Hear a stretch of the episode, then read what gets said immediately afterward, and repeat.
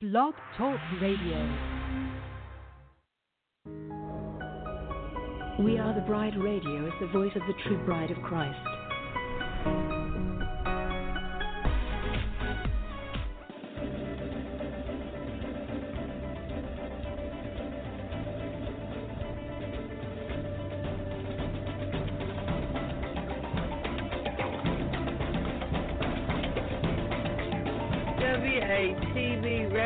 Radio seeks to inform and engage the bride of Christ to stand up and take your place in the army and the kingdom. We recognize our battle is not with flesh and blood, but with the principalities and the powers of the air. We are a ministry of prayer, and we highlight what God is doing through other ministries and ministers across the globe. We provide a platform for ministers and a place for the bride to come together and rally around each other, hold up each other's arms, and pray for one another. WATB Radio celebrates the various missions that God has called each one of us to in this army. So we desire to promote and enhance the bride as a whole. Go bride! Our soon coming king awaits. This is a WATB disclaimer. The views and opinions expressed in this show do not necessarily reflect the views of We Are the Bride Ministries, We Are the Bride Radio, or We Are the Bride Television. Thank you.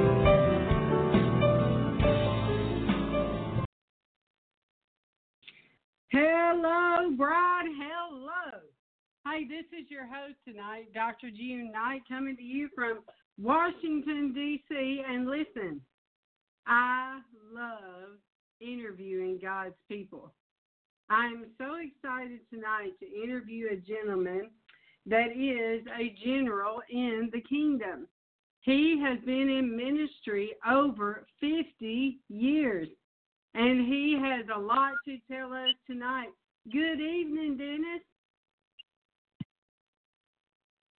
Hello. Hey, good evening, sir. How you doing? I'm doing all right. We were kind of cutting in and out there for a minute. I wanted to be sure we were getting a good connection, right? yes, Dennis, I'm going to share everybody your bio. Hold on just a moment. all All right. right, y'all listen to this. Uh, let's see. The Lord put a passion and a vision into the heart of Dennis in the fall of 2003 to build an army of shofar blowers to come alongside the body of Messiah to proclaim his voice into the earth. As mentioned above, this ministry is relatively new, but as of January 2012, we are now in all 50 states and over 40 nations. The shofar is deeply rooted in the history of Israel and has been used for a variety of reasons throughout time. Those reasons being a call, a gathering, to lift praise to Yahweh God, to call for repentance, announce warfare, to make decrees and proclamations, ushering in a change in the earth, to announce times and seasons, to declare victory, and at times to sound a warning. In Hebrew, the shofar is also referred to as the bat kol, or the voice of heaven, or the voice of God. We hope you can see that the use of the shofar is a powerful weapon of the kingdom of God. It is one of our weapons of warfare. When the enemy hears the voice of heaven being proclaimed in the earth, he trembles in fear. Now, Dennis, let me ask you is that you asking to join my live? Uh oh. Is that you asking to join there? Let me see. Well, I'd love to have so- you on my live. it sounded like we cut off for a second. Oh. Well, I don't I'm see it. But Dennis, let me ask you something. Tell us a little bit Mhm. about your life, Dennis. Where do you live? Where are you from? Did you come from a big family or what? Tell us about you. Okay, well, I was born and raised in Decatur, Illinois. That's the soybean capital of the world. You know.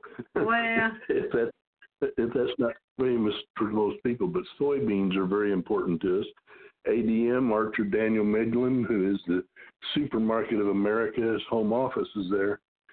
And anyway, it's Yeah. just like about it's about 30 miles east of Springfield, the capital, and uh, central Illinois. And anyway, I was raised in a little house, about a three-room house, outside toilet by my mother, and my my brother was in the military. My other brother was already married and gone, and I had two sisters that were already married. So I was kind of raised alone.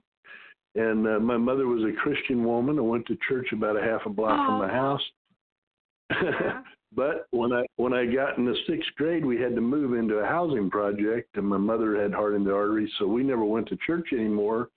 And the only time I ever went was maybe some girlfriend wanted me to go to a New Year's Eve service, and I'd go just to make her happy. and Yeah. then I went in the military, and again, you know, in the military, a few times I went.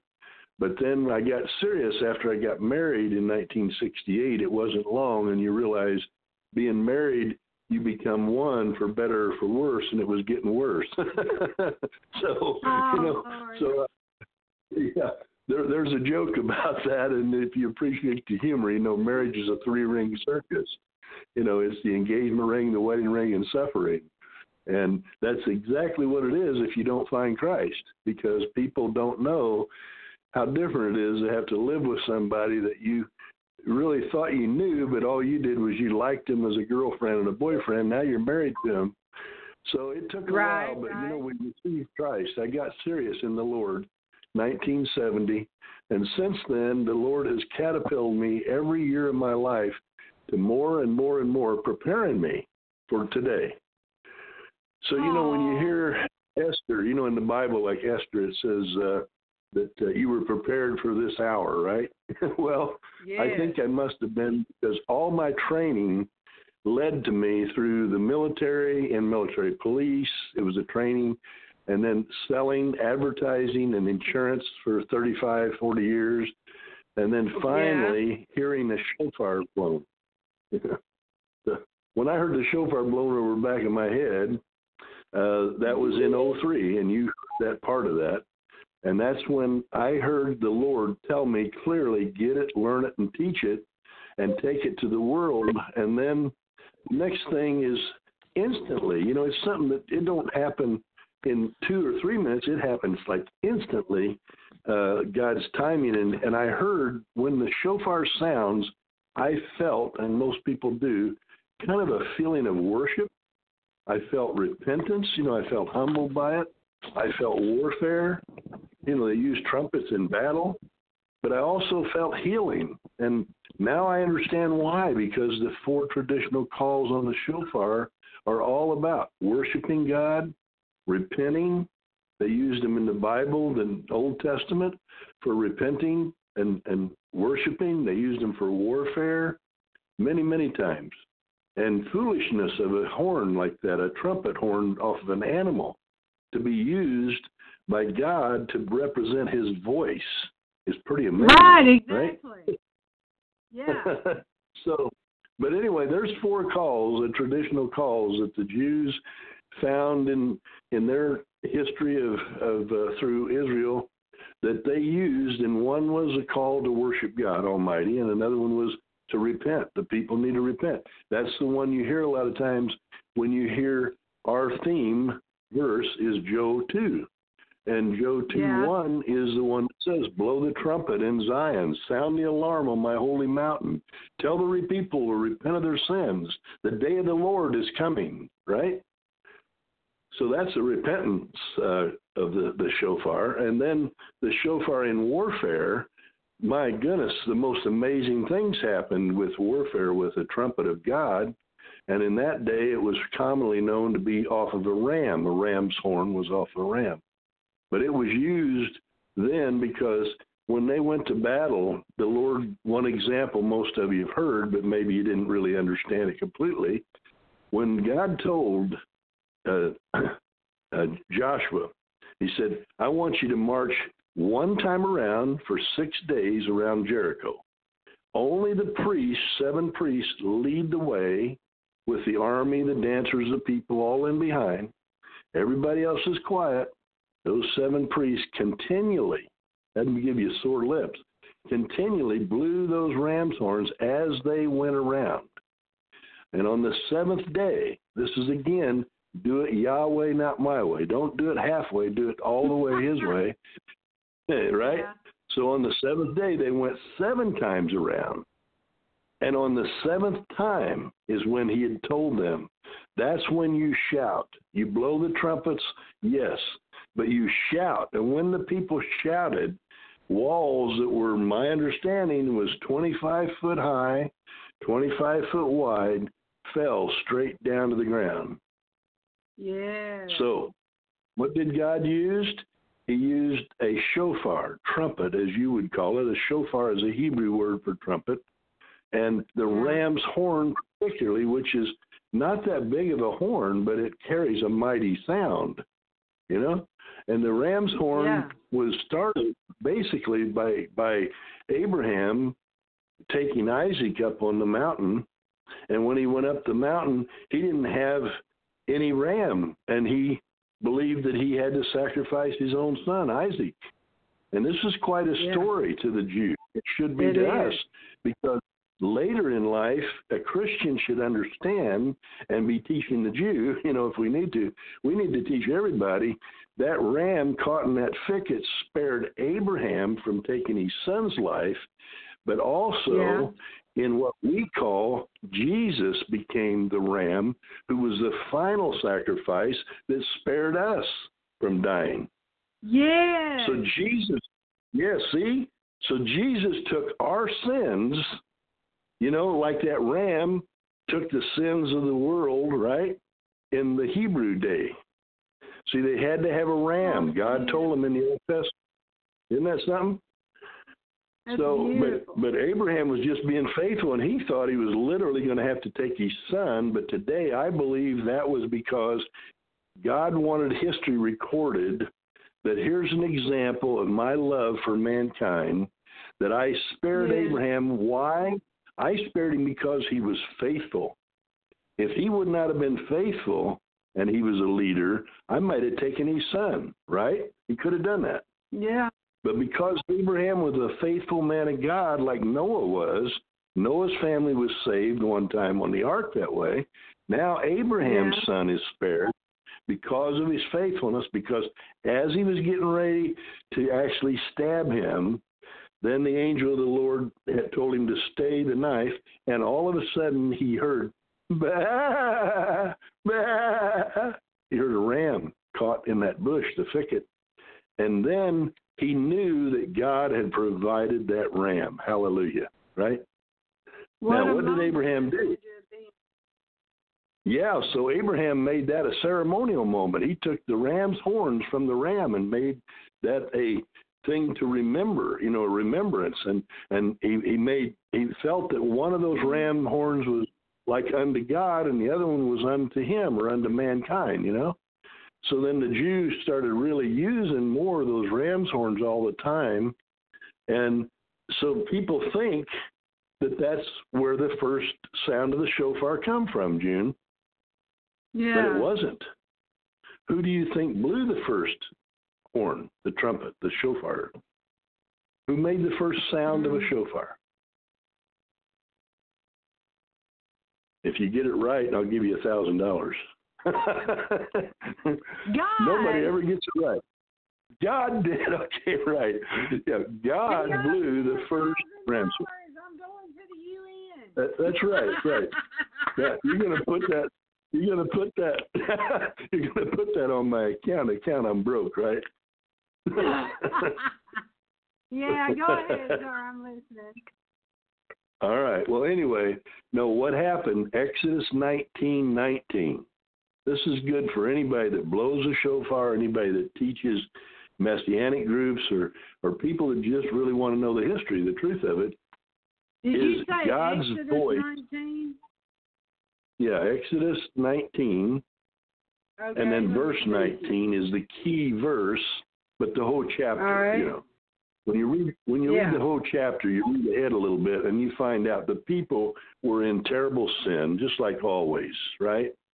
Yeah. We've always been in sin. We we just can't seem to get out of sin. Every time God gives us a guideline that what we're to do, first Adam and Eve, right?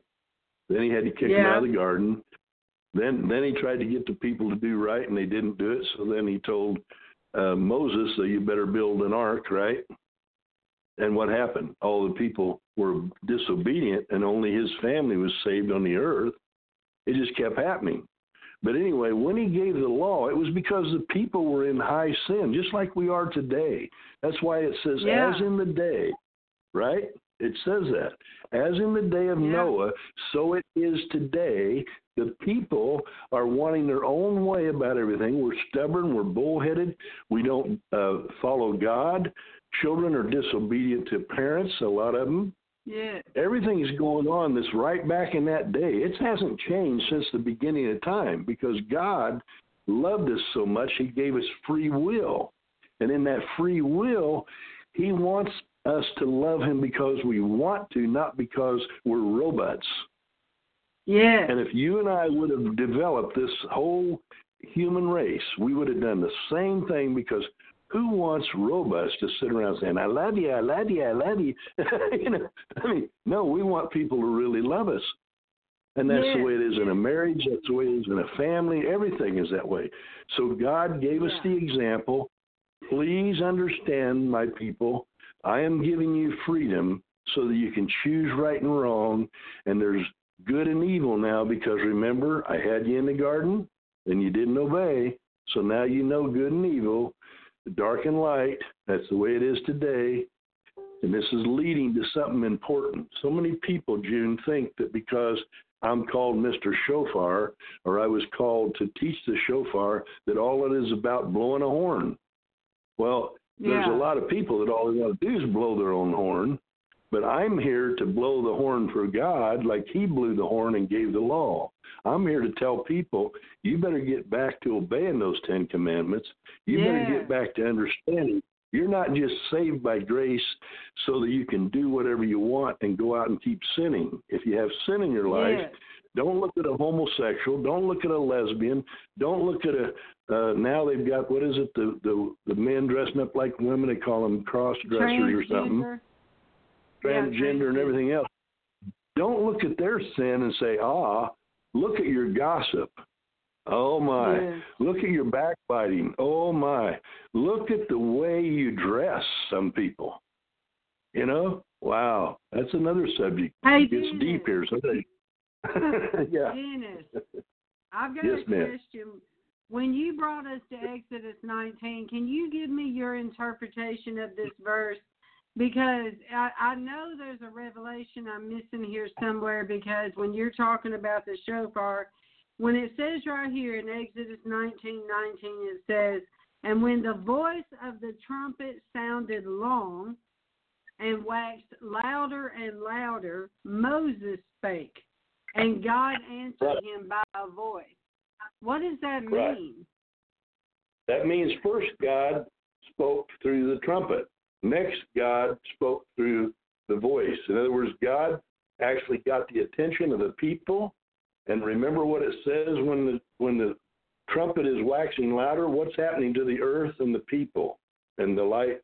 What's happening? It says the people tremble in fear, the earth quaked, the sky darkened, right? Yeah. See, when that when that trumpet was sounding louder and louder and louder, that was the voice of God rumbling in the clouds. And then Moses said, "Oh yeah, here I am, Lord," you know. And then God spoke to Moses and told him, "Here's the Ten Commandments." Boom. You know what? You get it? When you study when you study those days, uh, Dennis, about Moses and how all that happened up there on the mountain, man, you Mhm. cannot help it but just weep.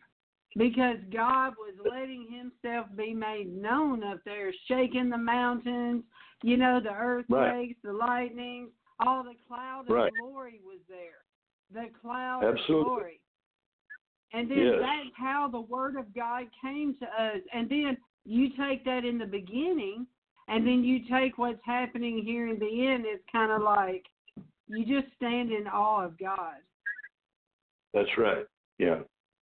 But see, God wants us to understand when when He created the earth. When you go back to Genesis one and you read that, how did He Yeah. create things? What, what did He do?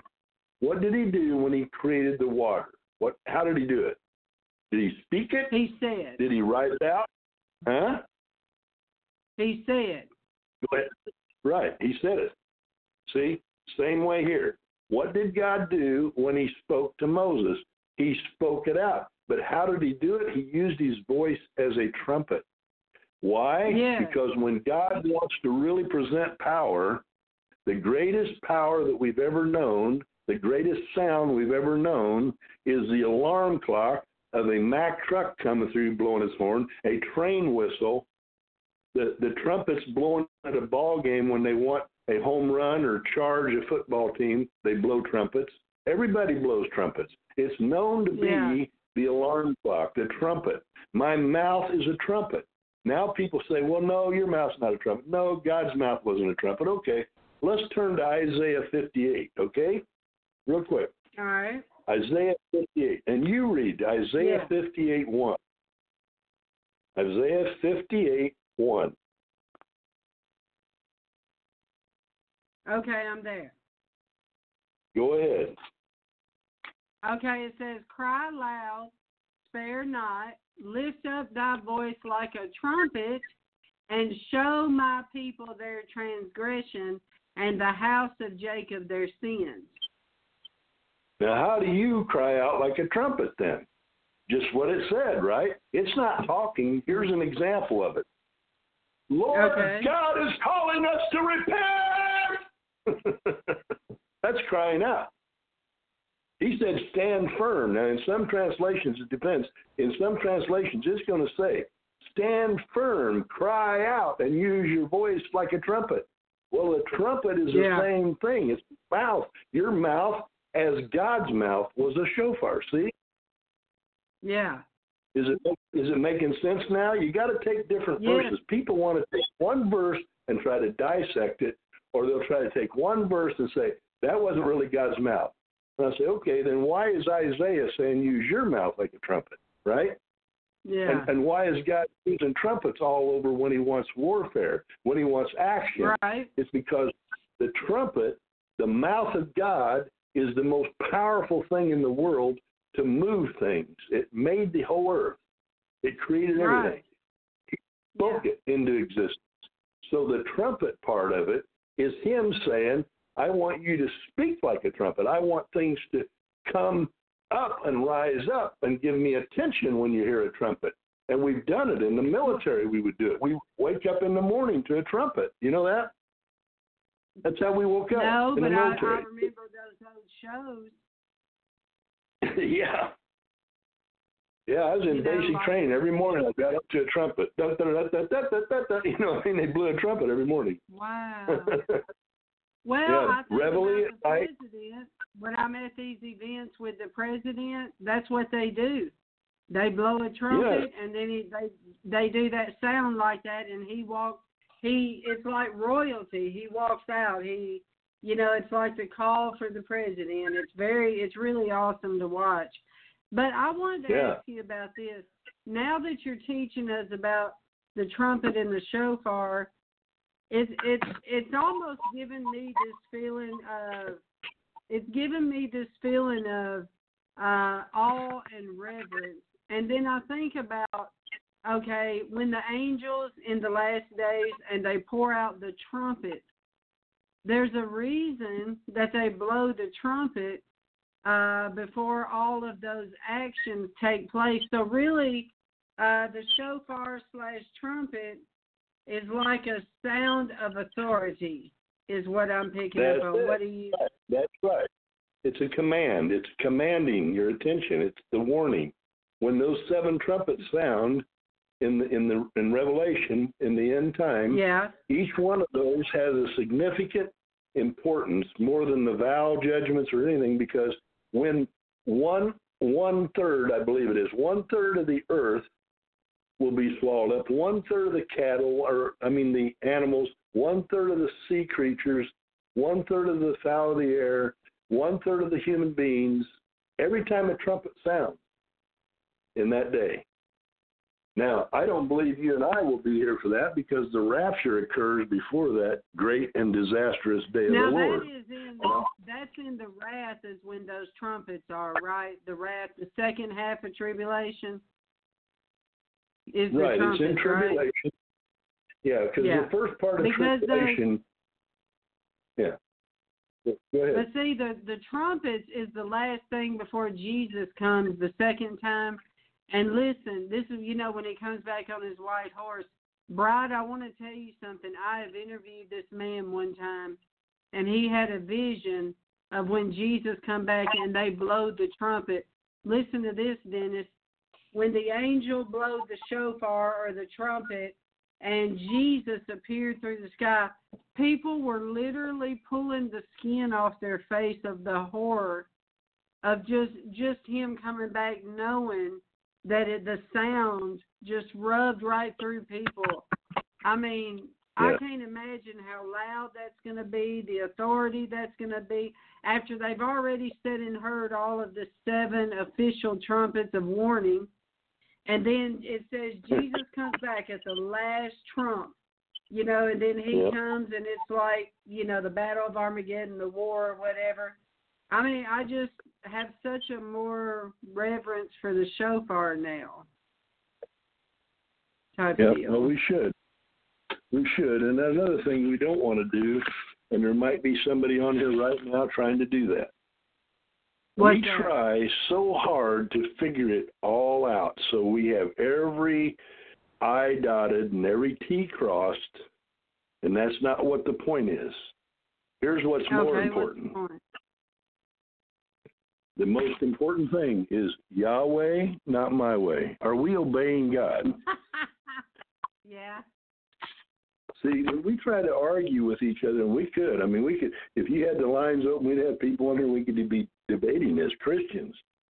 But you know, whether you believe, yeah, whether, whether you believe in mid-trib, pre-trib, post-trib, whatever, it don't really matter. Is you are you right with God right now? If if you died mm-hmm. today, and this is where the evangelist comes out in Dennis, you know, they can Yeah. call me apostle, prophet, pastor, teacher, dentist, dentist the menace, whatever they want to call me. but I want to be.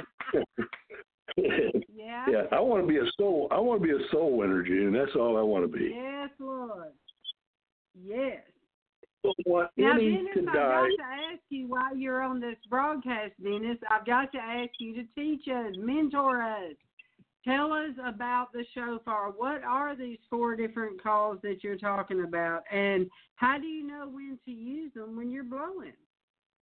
Okay, well, the idea that the Jew uses all four calls on Rosh Hashanah, which will be Okay. the eve, eve of Rosh Hashanah, when you and I and the team are marching around the White House, that will be the Yeah. eve of Rosh Hashanah. And on Rosh Hashanah, from the beginning of the day to the end, which really is from the evening of us, you know, when we start, that evening, dawn, till dawn Yeah. of the next day. That's day. That's their day. See, that's the way they think. So we're right in target with, with them, you know, what we're doing.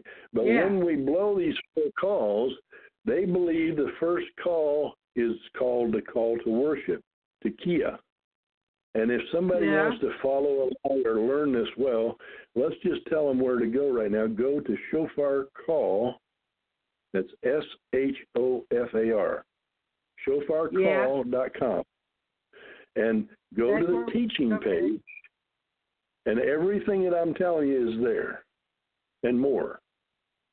But Yeah. the four calls are listed there, and the four calls are Tekiah, a call to worship, Shevarim, a call to repent, Teruah is a call to battle, warfare, you know, and and then there's other interpretations of these words, but they all mean the same thing. When you repent, you humble yourself. When you humble yourself, you go before the Lord on your face. You know, you don't stand up like you're proud. You know, there's a time worship I raise my hands, praising God, I raise my hands and I'm up and I'm dancing, I'm excited.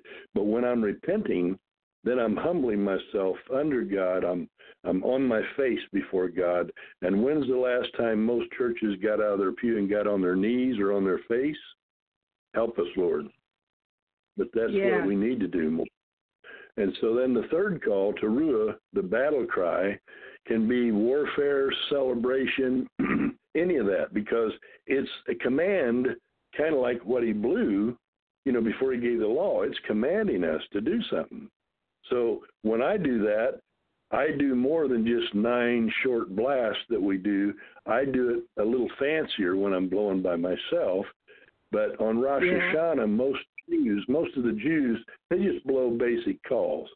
Then the fourth call, Tekiah Gadola, it's Tekiah, which is a call to worship, but Gadola is a word in Hebrew which means the the long, the big blast, the long blast. You know, it's it's bigger.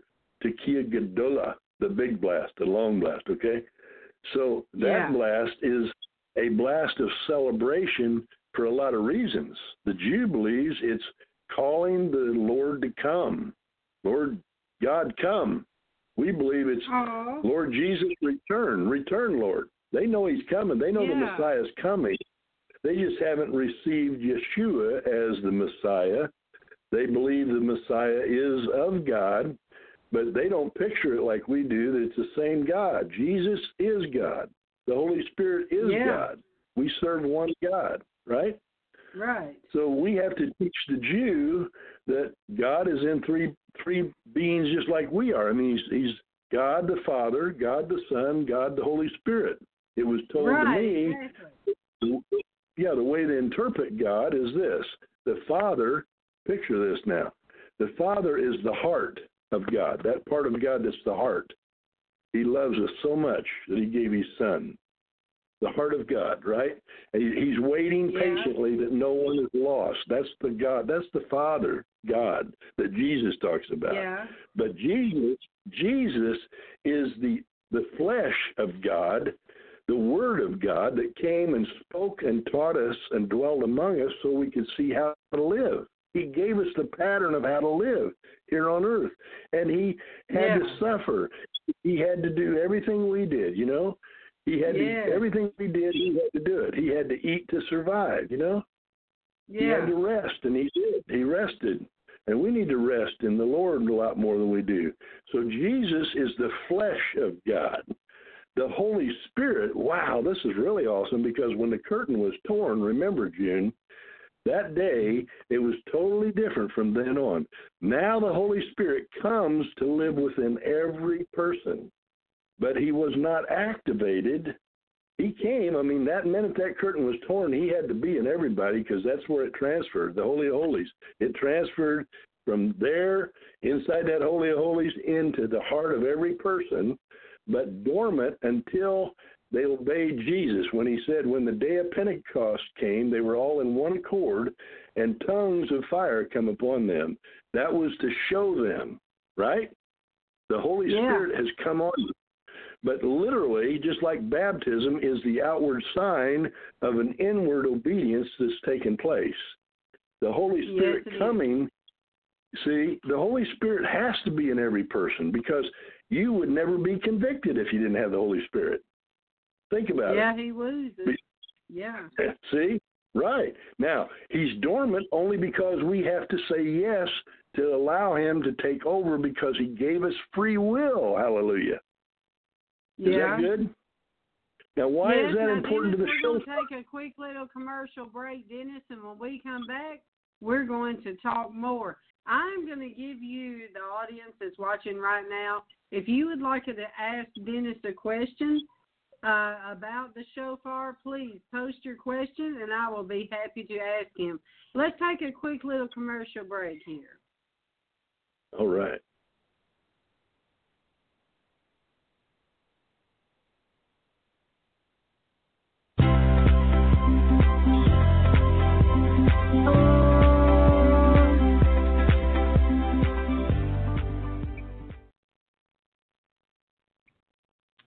All right, we are back.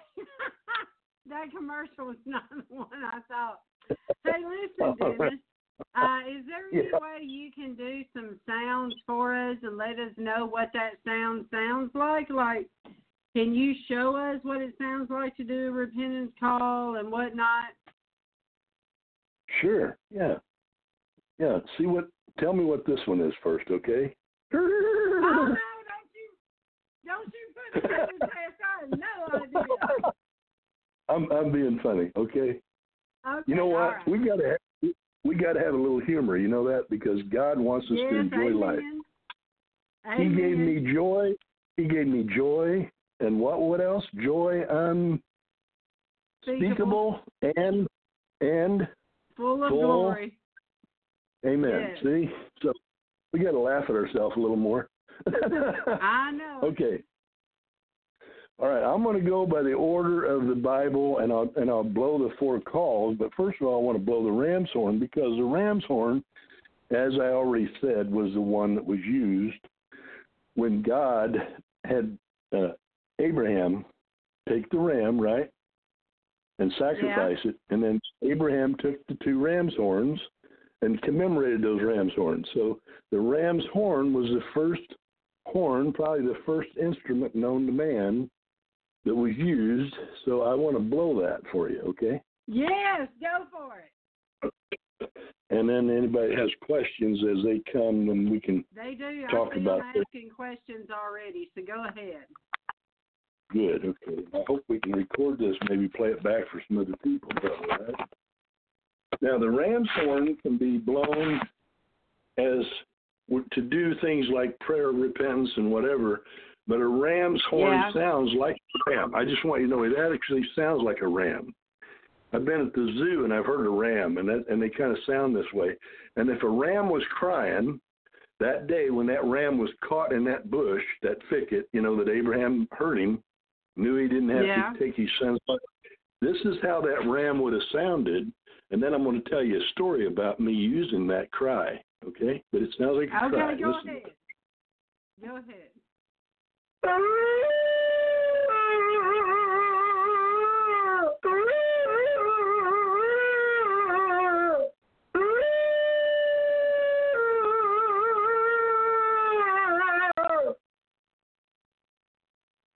sound like a cry? Wow. yeah. Now, I had a judge in my county that called on me one day to say, Come up to my church. I have about 25 college kids from Miami University in Oxford, Ohio. And I've been teaching them the Bible, and I'm going to teach them on repentance tonight. Teach them about prayer. I want you to bring your shofar with you. We're going to teach them how that tied into that. So I did. I didn't know until I got there that when he take, told me to start with the ram's horn, and he said, We're going to cry together. We're going to just repent. And he demonstrated a little bit to him. And the minute he said that, the Lord said, And you're going to make the ram's horn cry.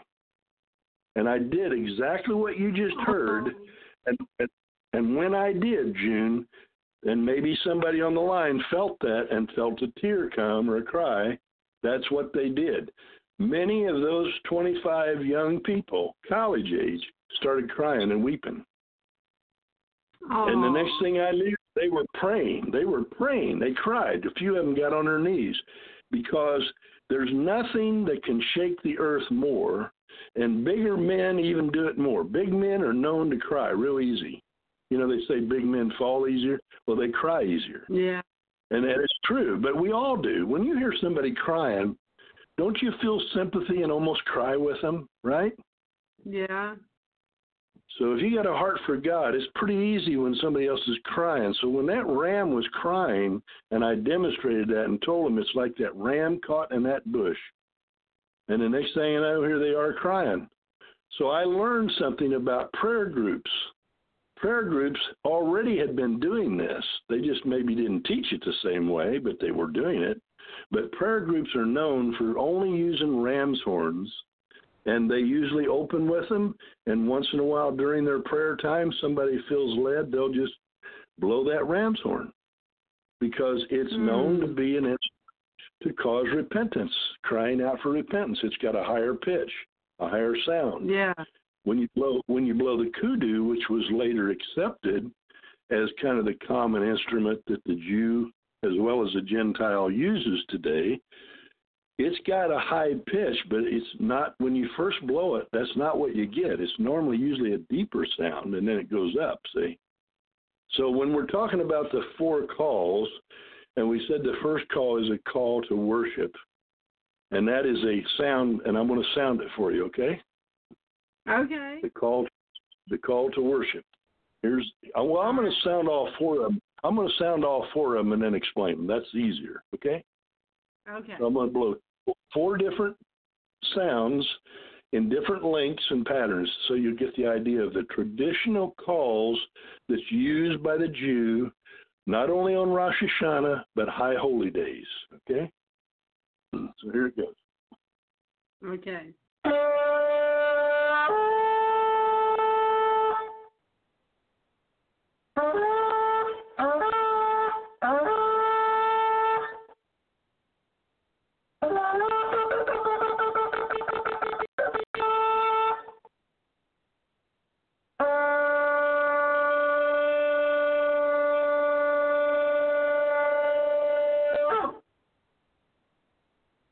Was worship, repent, warfare, and healing or celebration. So the long one at the end, we remember was the one that's saying, We want you to come back, Lord Jesus, and we're celebrating you. You know, we're celebrating the Lord. But that first one, that one that was kind of brrr, that's a call to Yeah. worship. So they might do that several times. You know, you could do that several times when you're just blowing the call in a worship event or something, or opening if you wanted to. Uh, but the second Yeah. call is the repentance cry that when you're in the midst of a sermon or you're preaching or you're teaching or you're praying and you want people to repent more, and the pastor's saying, We need to repent of our sins. You know, we sit here in church every Sunday and you hear me preach, but how many of you are serious about repenting of your own sins? I want you Right. right now just to ask God to forgive you of your sins. Then I would blow the ram's horn or even the kudu, and I would blow a cry like a repentance cry, see? Which was the three shorter blast, or you can get more technical. So the three shorter blast again were.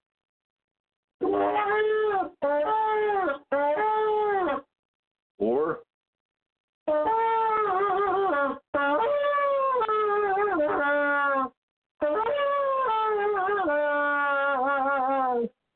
Okay. Now, if you start hearing that blowing like that, pretty soon some people are going to start crying out loud. Why? Because God intended that horn to be used as a voice representing Him, and it just does it. It just does it. It's it's amazing how it does it. So It you know, when, when you hear a, a horn whistle blowing on a train, you have fear. When you hear a Mack truck coming down the street and you hear that horn blow, you have fear.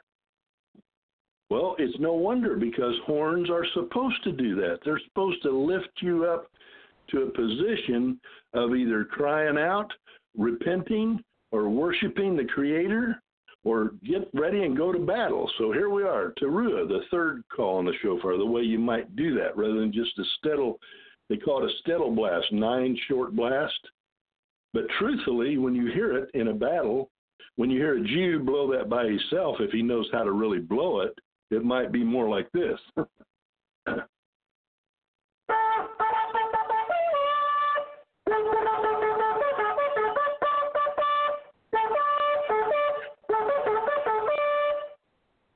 Sound like a war cry to you? Yes. That sound more like, yeah, battle cry. See, so they have significance. All those sounds have significance.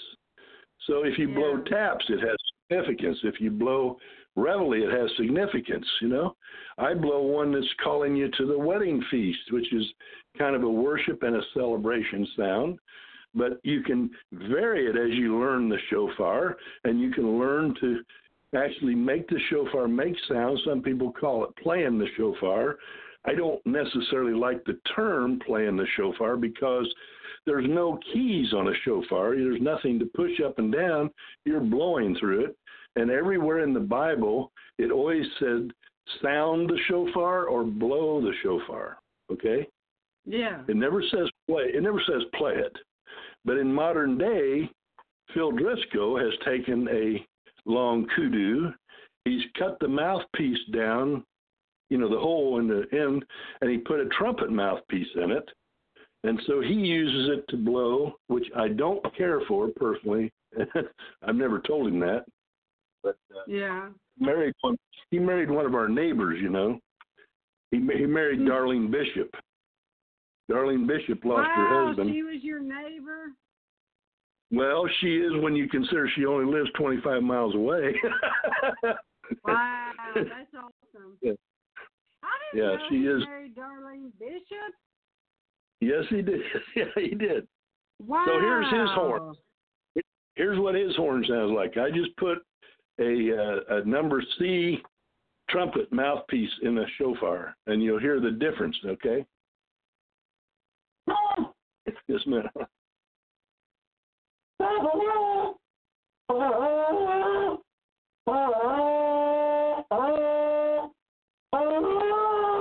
I can't even do it well.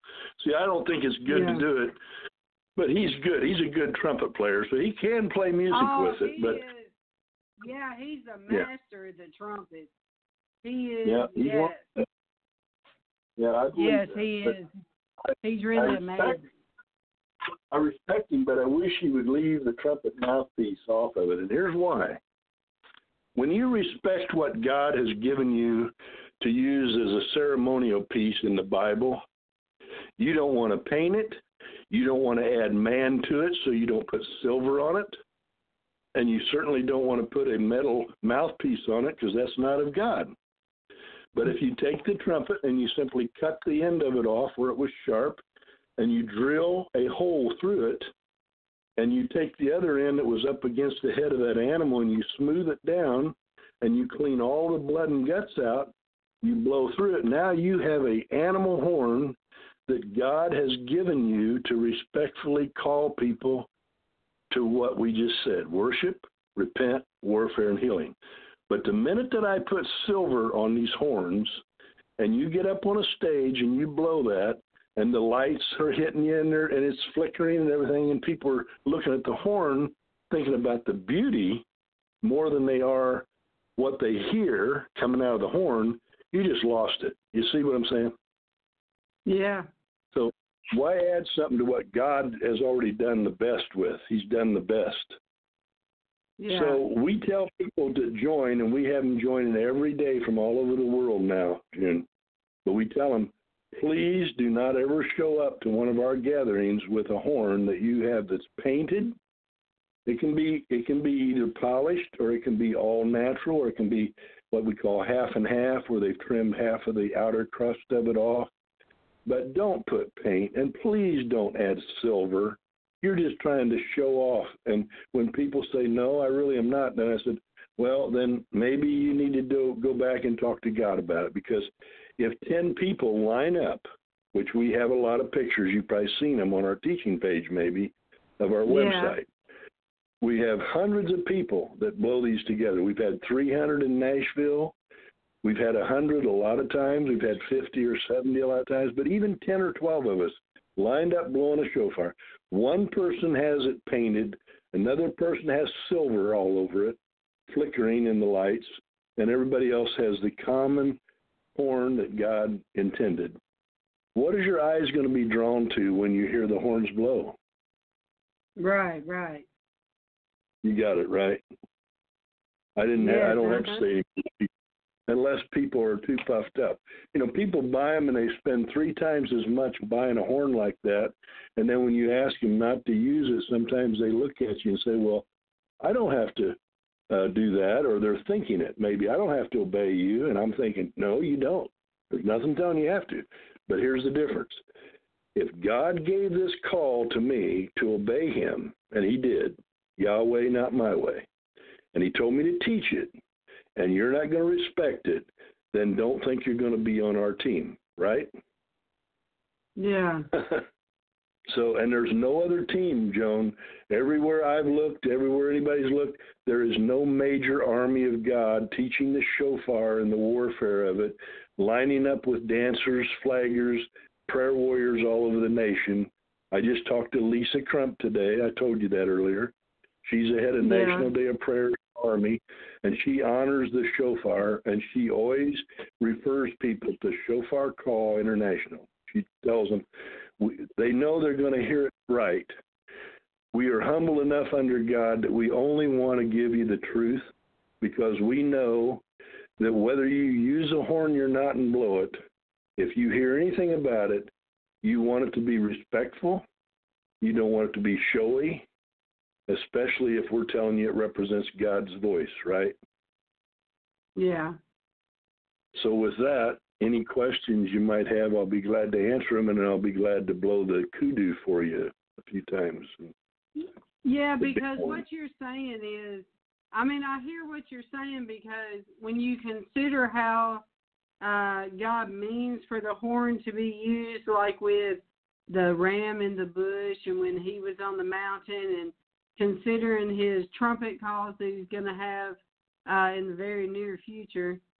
Uh, when you think about when I told you how it makes me feel uh, like a reverence towards the shofar, uh, you're Mhm. just saying that people need to keep it natural and they need to keep the reverence of what that instrument means. It's an instrument of warning. It's an instrument of attention. I mean, I'm not the expert of it. I'm just saying, like, No, that's right. uh, what Yeah, I worship. feel. Right. Right. That's Yeah. right. Well, we we open every service whenever we do anything like this weekend. We head out to Wisconsin, then we come back, and on the sixth, that's next Friday, we'll be at Black Pastors Church that's the best known in the Central Illinois area, one of the best known. Uh, Jesse Yeah. Bates, you'll find that if you go on Shofar Call, you'll see it, or if you go on our website, you'll see where we're going to be. But we'll be at uh, Apostle Jesse Bates Church, and they already have five shofar blowers, but he wants us to come and teach everything I just taught. And he said, I want you to teach us. You know, we know a little bit about the blowing part, but we want you to teach us what we what you just heard. That's what I will be teaching, and that's what people want. They want to hear it.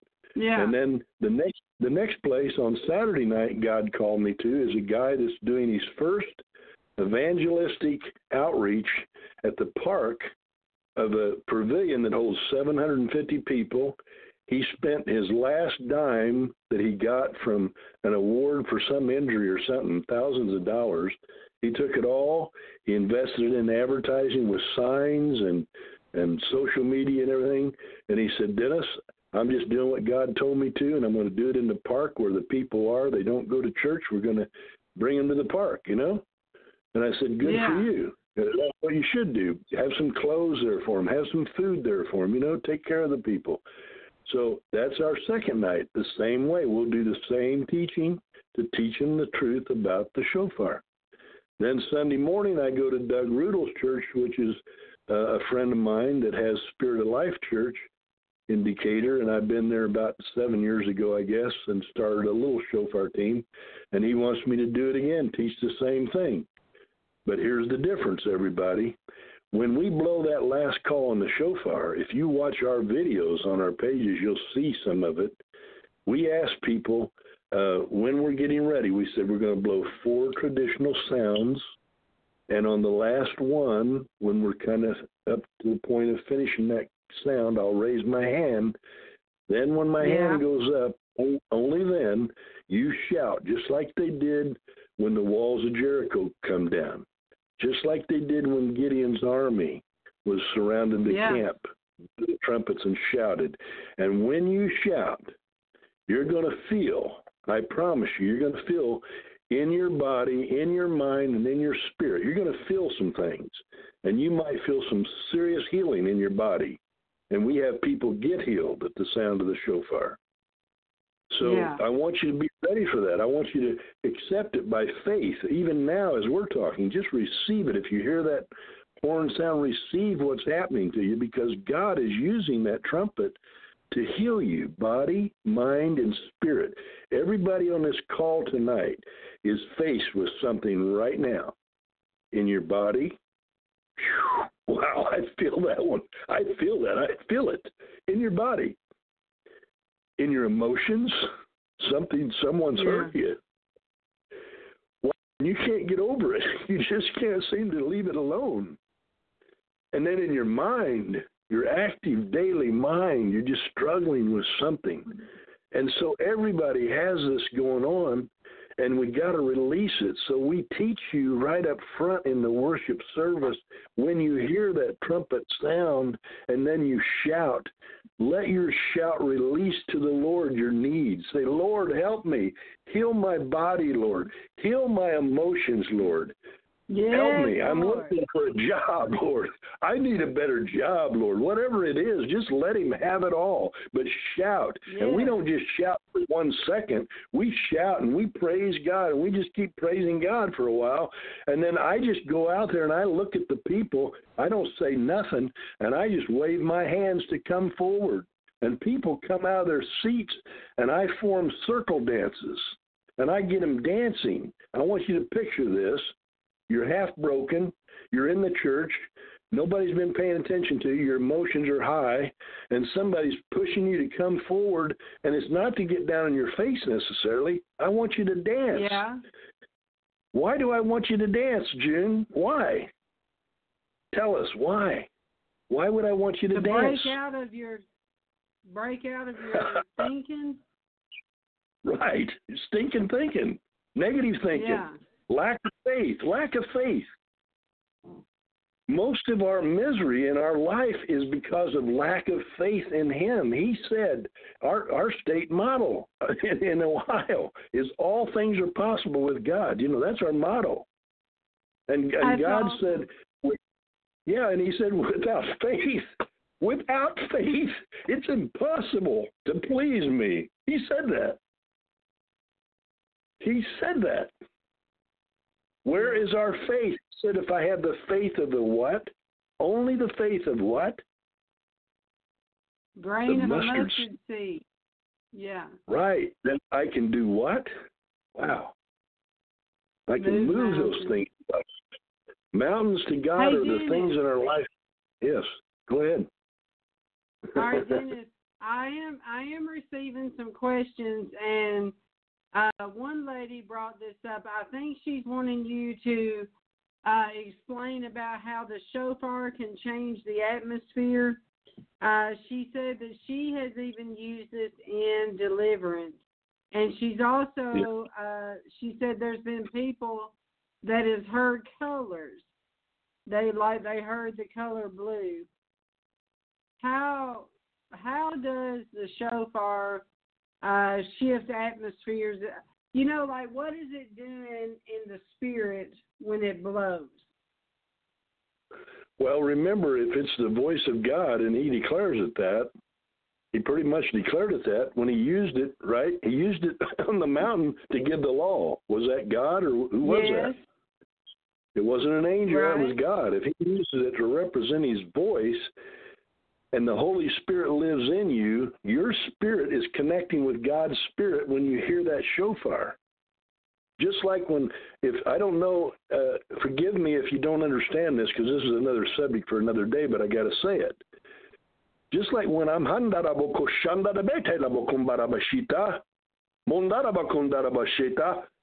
I'm saying in my own and heavenly language, I'm saying, praise me, listen to me, obey me. I am God of all things.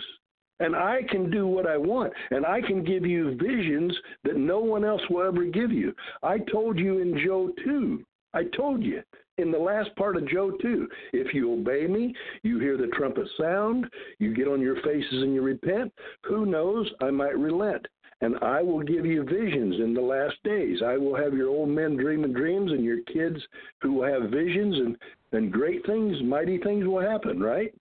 So I can't Yeah. speak for God. I can only say I know that God uses all the gifts of the Spirit. He uses the trumpet.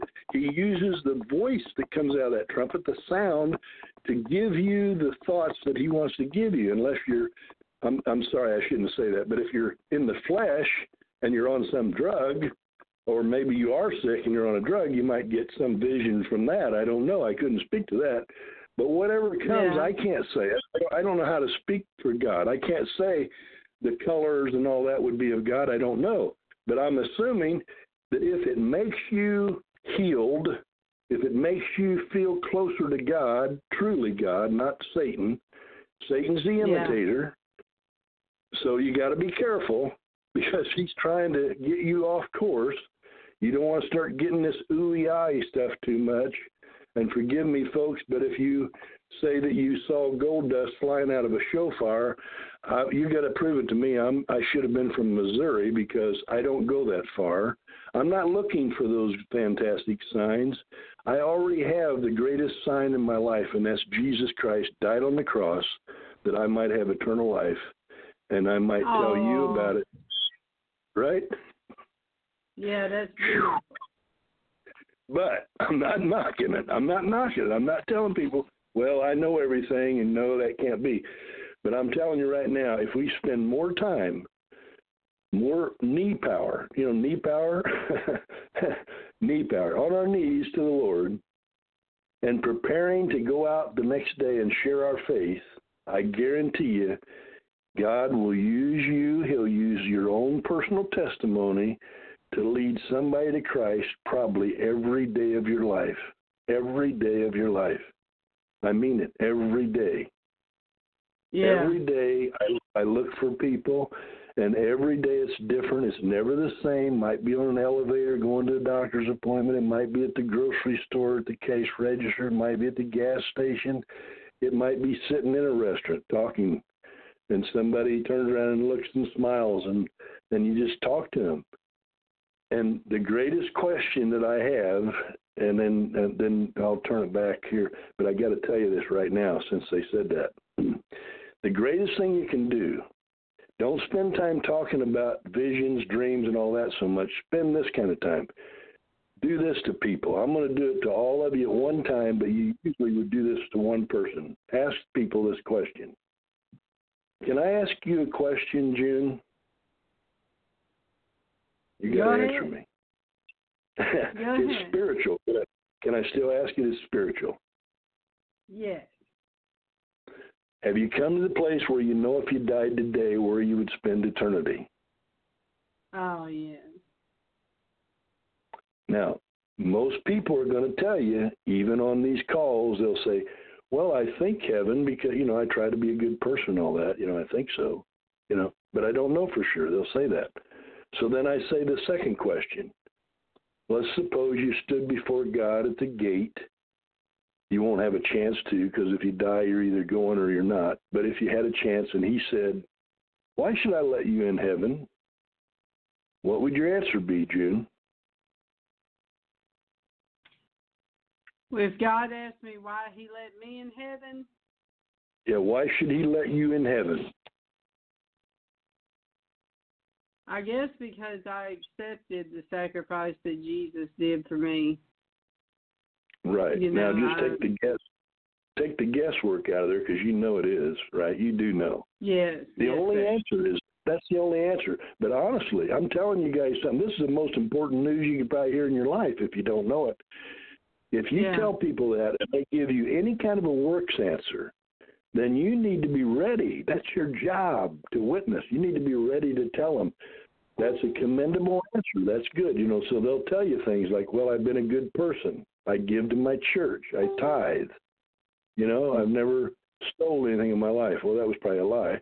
But the truth Yeah. of it is everybody has sinned and falls short of the glory of God, right? Yes. So there's no there's no works that's going to get them to heaven. The only way they're going to get to heaven is by the blood of Jesus Christ on that cross and me saying, "Lord, forgive me of my sins." When I do that, I have eternal life with him. And then he wants me to train myself to go out and ask others to do the same thing.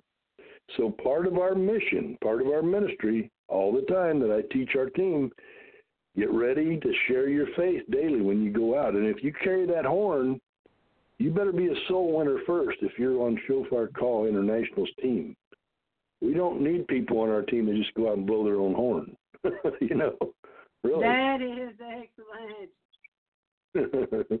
yeah. Yes. And my book, the book I'm writing, June, it's all about Yahweh, not my way. That's what the book is about. Yes. Just, Well, just let me obey ask something, Dennis. Dennis, Yeah. Yes, do you ma'am. mind sharing with us your age? I'm 185. I'm asking for a reason. You're asking me to tell well, the truth. hey, well, you don't even I'm to 70 say, I'm- us No, that's all right. I'm how 74. I'm almost. been in 54. ministry? I've been in ministry since 1970.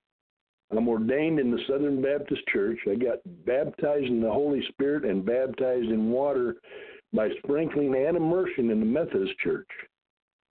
But I am now, but now I am just full of God every day. I feel like I've been baptized every day. you know? Yeah. Yeah, because when when I got baptized, I really did feel it. I really did feel good. You know, it was something Yeah. that changed me. And, and when I got baptized in the Holy Spirit, it was even more exciting. You know, so Well, Dennis, I've got to ask you a question. Okay, so you've been in ministry that the 80s, 90s, 2000, 2010, so 50 years. Okay, yeah, so you've Right. been in ministry around 50 years, and you've been blowing the shofar all this time. Let me ask you something. Mm-hmm. What is the most memorable time of blowing the shofar that you will never forget until the day you die? It was so profound. When was it? wow, seven seven seven. No way. yeah, seven seven seven. Was seven you in. Nashville? I got about a hundred, well, maybe seventy or eighty, probably, really, of those shofar Yeah. blowers together to come to Nashville. Yeah, I was partly responsible. No way. I was there. okay, yeah, yeah. I was there. You know what I'm- You know what I'm saying, don't you? yeah. yeah, they kept blowing and blowing and blowing, and people kept shouting and shouting and shouting, and the glory was coming down. They even had a laser light going up in the sky. I mean, it was quite the thing to see.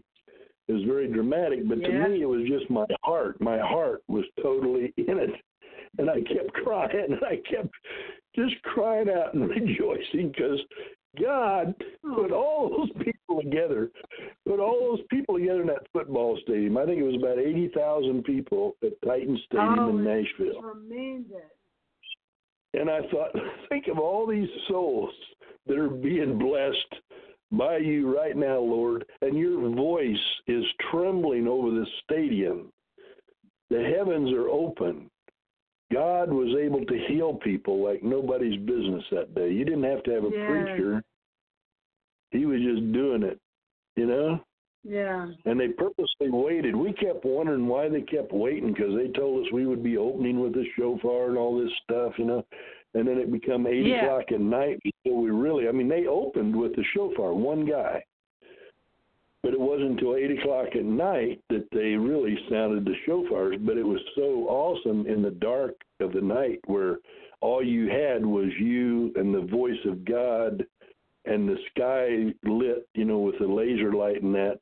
That's what you had. Yeah. So you tuned in. You were more tuned in probably to God. Yeah. So I try well, I try got to compare that. question. Okay, go for it. I've it. got another question.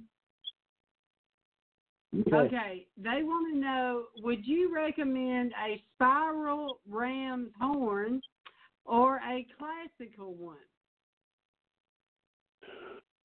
Say that again. What was the first one? Would you What type? recommend a spiral ram's horn or a classical style?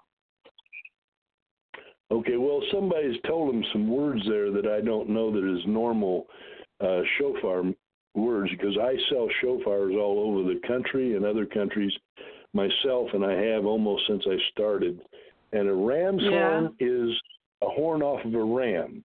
It normally has a J shape, and it could be a tighter curve or it could be a C curve almost, where it almost turns right Yeah. back at your face but it's it's still a ram's horn. A ram's horn is a ram's horn, and the longest ones normally, normally, uh, the longest that you would see would be 17 to 23 inches. There's extremes. I seen one in a guy's house that was 33 inches long off of a ram. He wanted $3,800 for it. Yeah, I did. That's an exception. That was that was a ram that must have lived a long time. You know?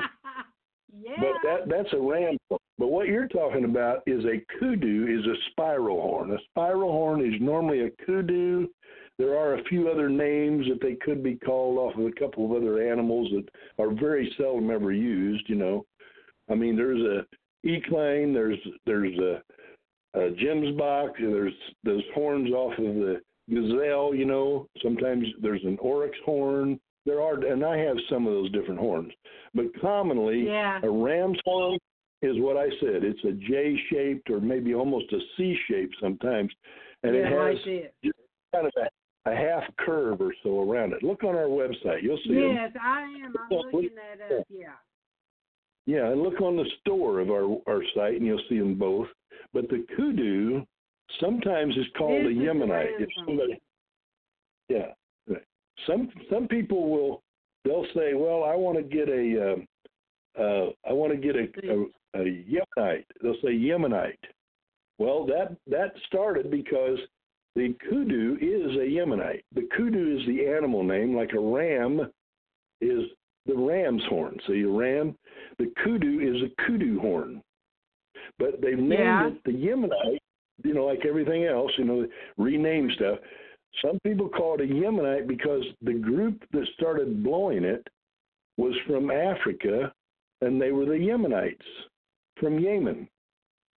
And Yemen, Africa, as well as all of East and Central part of South, yeah, they have that animal, and it looks like a big deer with these two great big type, uh, what they just call them, you know, a spiral horn, right? A spiral.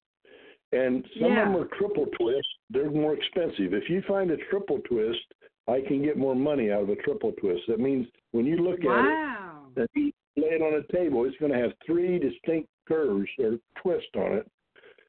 And so it's pretty amazing. But um, that's that's called a that's called a kudu regular name, but you're going to also see it advertised as a Yemenite.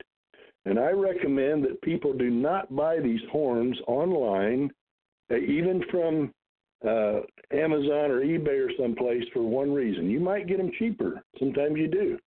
But is cheaper the best way if you're really wanting to use this for God? No. Why? Because you're buying a horn that you think comes from Israel. Oh yeah, oh wow. Or or a Jew. But let me tell you something. The bigger part of Israel, the Jews aren't even following God. First. Second, Israel is made up of a lot of Arabs, and they don't follow our God. Who do you think sells most of those horns in the beginning? The Jews and the Arabs. Go to old Yeah. Jerusalem and see. Go up and down those little shops in Old Town. I've been there twice. I'm going back in April for the biggest celebration we've ever had in Israel. And but when I when I go in there, I know those guys are Arabs. A lot of them are Arabs, and they're just trying to get anything they can out of those horns. Some of those guys, you ask them to blow it, they can't even blow it. And you smell the horns. A lot of them stink. But even if they Oh. don't stink, do they blow good? Do they blow good? See, you got to have a, a lot of horns blow like this. Here's what you hear on a lot of horns. You'll hear.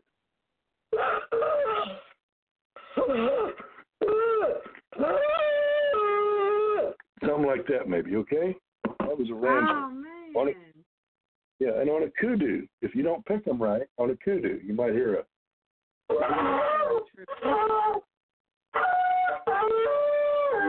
You know, or you can get a good one. Yeah.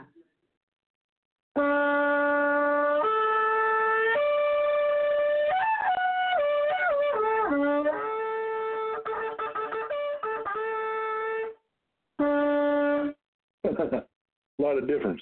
Wow. And if that was Phil Hey, I got he would be. question. Do you prefer the C or the J sound? The what? The C or the J sound? Style. Is We must have- do you prefer the C or J style? Sound? Style? Are they? I don't know what they're talking about unless they mean sound. I mean, you know, in in the musical notes, you have notes that go different, but we don't practice by notes. I'm not a musician at all. I don't know musical notes, but I can play a lot of notes. But a musician Yeah. can tell you that. But I want a horn that has several notes. So see, when I blow that, listen again carefully. This is representing several musical notes, but I don't know musical notes. I just blow it by Yeah. memory. I'm going to blow what I blow when somebody's having a wedding, and I'm going to blow it at their ceremony. And I've done this. I've been paid a thousand dollars to go and blow a shofar for a minute or two. Really, and even more than that. Wow. But this is all they're wanting.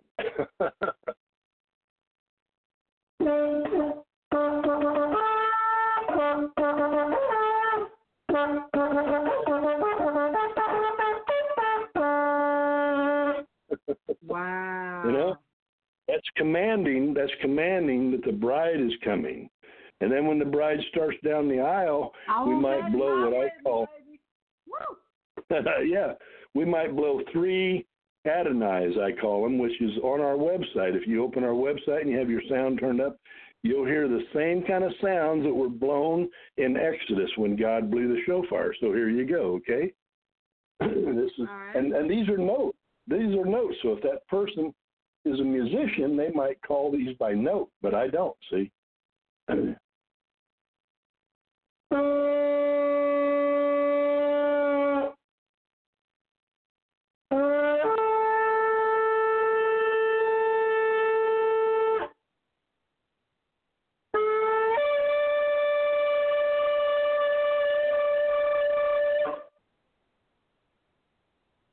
That was three three different notes, right? Higher and higher each time, right? Yeah, it's beautiful. So, but I can't tell you actual notes, but I can play along with Amazing Grace and different songs. You know, I can do that. Oh, Most shofar blowers, yeah, most don't. Most shofar blowers blow one note, maybe two. And we teach them to blow those notes because they have more meaning, and that would be those four calls that's written in our uh, site there, you know, under the teaching page. Yeah. Tekiah, Shevarim, Teruah. Because all it is, Tekiah is one note held about seven to ten seconds, and then Shevarim is three short notes blown within that same period, just shorter Yeah. notes, but held about seven to ten seconds.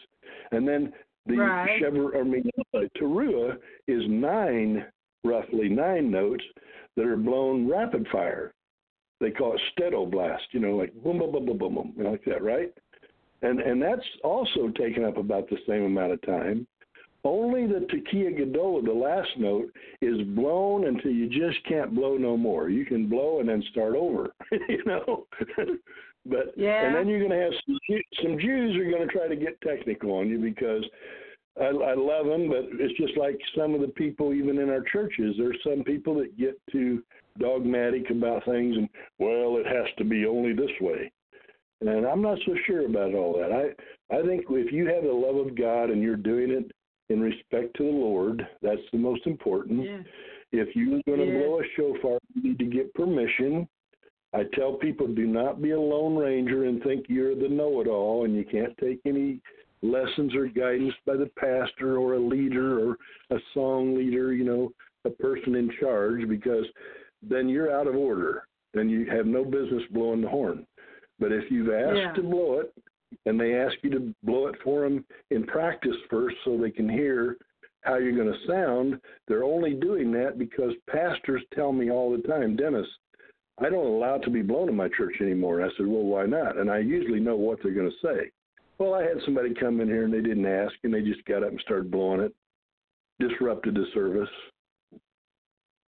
And then they'll say, and not only that, or or else sometimes it's the only thing that happens. Some people get up and when they blow it, it's so poor they needed to get lessons first, but they thought they did good.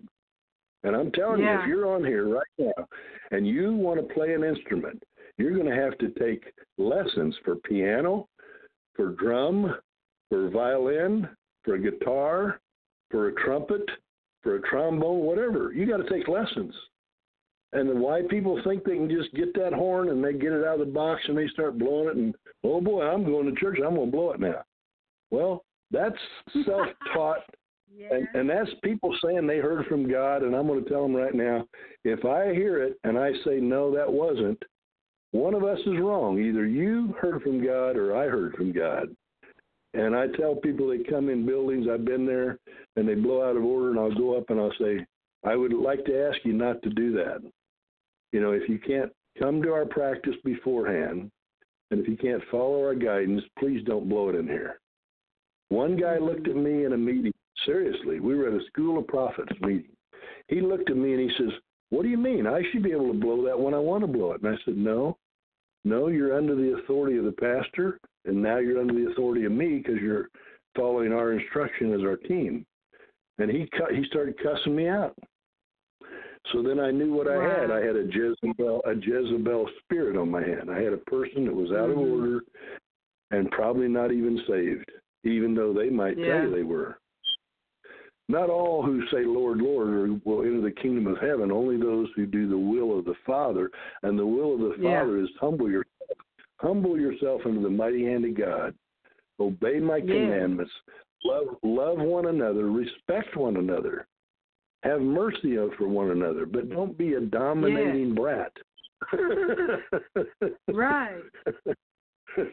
Oh Well. Dennis, listen, uh, I'm going to end this tonight, and I just want to tell you, Dennis, I really appreciate you spending time with us. I know you're a very busy man, and I appreciate you spending time with the bride tonight, you sharing your life with us tonight, and teaching us and mentoring us. And I pray that more churches uh, will understand the importance of the shofar and how uh you know they can partner with the frequency of heaven with the shofar.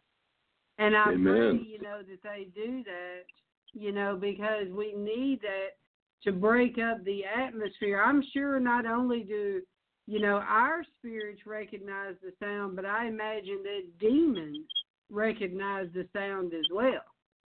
Right? Well, yeah. When people, when people actually have told me when I'm blowing it, they said, "Don't do that," like that. They'll say, "Don't do that," and they'll put their hands over their ears real quick. Don't do that, you know, and they really are mean about it. Then something's going on there because everybody else around them is is taking it right, and people are telling me, "I don't know what was wrong with him, but boy, that was beautiful." See, uh, right in the presence of God and the house of God, you can have demons or people Yeah. who are being led demons. You can have people who are actually full of demons and they don't know it themselves because, you know, it's a mental illness, is what it is. It really is. Think about yeah. it body, mind, spirit. You're made up of body, mind, and spirit. So if your mind is in the wrong place, or if you are a person that demands your own way or thinks it's all about you, God can't be in that. He can't be in it. You need healing. Right. Yeah. So, but anyway, here's here's what I want to definitely get across, June. Please, anybody, come on to shofarcall.com. That's all you got to do, and find the teaching page. But better than that, find the page that says join and stay connected. And the reason is what I just told you tonight. We are not just shofar blowers. We minister to each other. And we have people in your town, in your area, that would be glad to blow the shofar with you, come to your house, blow it over your house. Wow, that would be awesome.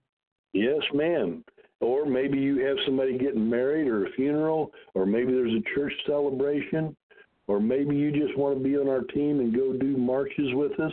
And the thing I didn't bring out, and I don't have much time, but I'll just say this we are right now starting on 9 11 a 52 week Jesus prayer march across USA every week.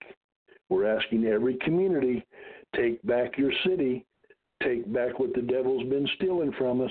You can't do that sitting in a pew talking about it or praying in the church. You got to go out, Amen. you know, put legs legs on your prayer, march, just like June is doing when we're marching around the White House. We're taking back this country. We are taking authority over the devil, but he can't touch that White House. He can't touch the president. He can't touch the people of God that are working there. He can't touch Kellyanne. He just can't have no authority. but we got to march, see? So we're telling people every week pick a place to take a group of people and and don't just be the big commander in chief. Take turns letting other people lead and other churches come on board so it's a community effort, not a Dennis effort. See? And, and all you do is you say, this week we're going to go march around this school. We know that they've been having some difficulty, drugs, whatever. And now we know that the libraries are being attacked. So in our city, let's just go pray before it ever happens. We don't want drag queens coming into our library, right? So we pray Yeah. around it. Our city hall, we've had some problems in city government or county government. Let's go pray around their offices. When we do, let's call them up and say, we're just letting you know we would like to do this and we would like to include you if you can come, any of you. Okay? They're not going to say no. They're going to say, well, go ahead and do it, or yeah, I'll be there, right? Yeah. So do it every week for 52 weeks. And then on the last week next year on 9 11, we have a big prayer meeting in our community and we get ready for 9 12. And on 9 12, we're going to have the biggest shout down over the country you've ever heard. And it's going to sound like this at 1 p.m. Eastern and 10 o'clock in California Pacific time, simultaneously all across this nation, all at one time, it will be started with the blowing of the shofar and the shout of the people taking the country back. And then it will go into dedicated prayers and decrees, and then we'll do a march from one major point of our city to the other. So if I was at the White House and I was going to do that on 9 11 a year from now, I would probably march from the Capitol to the White House or the White House to the Capitol. That'd be a big place to take, you know? Yeah. but whatever, you know, down down Pennsylvania Avenue, like we do on the pro-life marches, you know. And we're going to have pro-life marchers in with us. We're going to have National Day of Prayer people. We're going to have them all, you know, because as we build this, it gets spread. And God told me, you don't need to advertise. You don't need to do that. The TV media is going to start calling on you. The radio is going to start calling on you. The next thing you know, June Dawn Knight is going to have thousands of people that are radio contributors. that are going to put it on their radio stations. you know, I mean, all this is going to happen because it's Jesus. It's for Jesus. Jesus prayer march. He said, "If I be lifted up, I'll draw all men unto me." Not the government, not Donald Trump. I'm, I'm going to leave my hand on Donald Trump as long as he keeps protecting the church in Israel. That's what I'm going to do, folks. That's what the Lord says to us. You know that. This ain't about Yeah, Donald Trump. It's about the what? Lord. Yes, uh, the march that we're doing uh, there in September the 28th, I believe all of this is God's plan because that march is marching around the White House uh, with the Christians uh, staking their claim to the presidency and praying Mhm. and doing warfare. And I'm telling you, Dennis, that we need this today more than we ever have his whole presidency. We need, I mean, we're in a war like we have never seen. So it's I never really totally understand your, I totally understand your heart, you know, about uh, wanting to do the prayer marches across the country. Because listen, Brian, in 2017, when the Lord told me to pray around the entire border of the country, He had me drive around the entire border. He had me do a circle to proclaim the land. Then, when He moved Amen. me here to Washington, what did He have me do? Walk around the White House and pray a circle around the White House and pray a wall of fire. You know, there's There you go. something about circling where you're you're marking, you're you're claiming your territory, you're putting a bullseye Exactly. on that Exactly. location to heaven. You know? And that's and he and he gave us the first example. Think about it. He told us to do it at Jericho, right? And he told Oh, us how to do it. He- exactly. He said every every week, every week I want you to, or ev I'm sorry, every day for six days, one time around. Exactly that. They marched in those same tracks every day, one time around. Right. Shofar's blowing. Then he said on the seventh day, now I want you to do the same thing you did, but do it seven times and then shout. I promise you guys, if you'll just do this, and if you don't have a shofar, go get a lead pipe and blow through it. You know, I mean, really. I can get a pipe in the other room and blow through it. You'll think I'm blowing a shofar, but blow something. And and and if you want to, bring a drum with you. But do this, do this. Sing these three songs. Jesus loves me, this I know. As you're marching, and in the Battle Hymn of the Republic, it has the Bible verses in there. It talks all about Jesus being born across Love the it. Bringing Jesus up to the front, and he's being exalted, and he's going to draw the people, the crowds. And then the the final one is the theme of it all. The theme of it is is the the one that I really like is oh when the saints go marching in, you know that's a real good one, right? And then and the other one is um what what's the one that I lost track now? Uh, oh boy, it's the one that says with the cross of Jesus going on before. That's the one I was trying to think of. Onward, Christian soldiers marching as to war, with the cross of Jesus going on before. That's our theme song. Right. Well, So, listen, brother, I want to pray for you. I want the bride to come in agreement, and I want us to pray for you and your vision, okay? Lord, we right. come before you tonight in agreement, Lord, for our brother. We thank you, Lord, uh, for his story. We know, Lord, that it's all for your glory. Lord, we thank you for all of the years of service of that he has done for the church, for the bride, Lord, for the kingdom of God. 50 years. Lord, we honor him tonight. We thank you, Lord, for uh, all of the struggles he's been through, Lord, that has brought him to this place. We thank you that you carried him and that you have made him the man that he is today, and we honor him today, Lord. And Lord, the vision that you gave him of this shofar call, Lord, we ask that you just cultivate that seed even more, Lord, to bear the most beautiful fruit in these last days.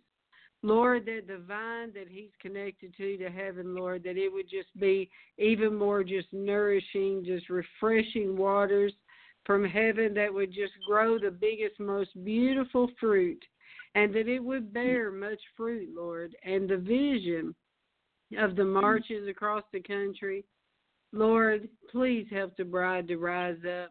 Please help people to jump aboard this plan and to begin to take their cities back, Lord, in the midst of the devastation. Let them rise up as the warrior bride that you have called them to do, Lord. And Lord, I pray for Dennis today. Strengthen his body from the top of his head to the soles of his feet. Lord, give him everything he needs to accomplish his mission here on the earth. Give him the money, give him the favor, give him the intercessors, give him the equipment, give him the technology, give him the building, give him everything he needs to be successful, Lord. And Lord, give him faithful people, faithful people that will help him to accomplish this vision.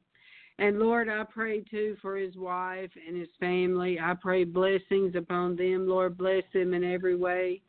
And Lord, we just lay him and his vision down at the cross today, Lord, in the mighty name of Jesus, believing that you are moving mountains on his behalf, Lord. And Lord, I pray about this uh, march that we're doing on the 28th. Uh, Lord, with him having the responsibility of the shofars, Lord, as a part of that vision, where the shofars will be blown and the shofars will declare right in the belly of the beast.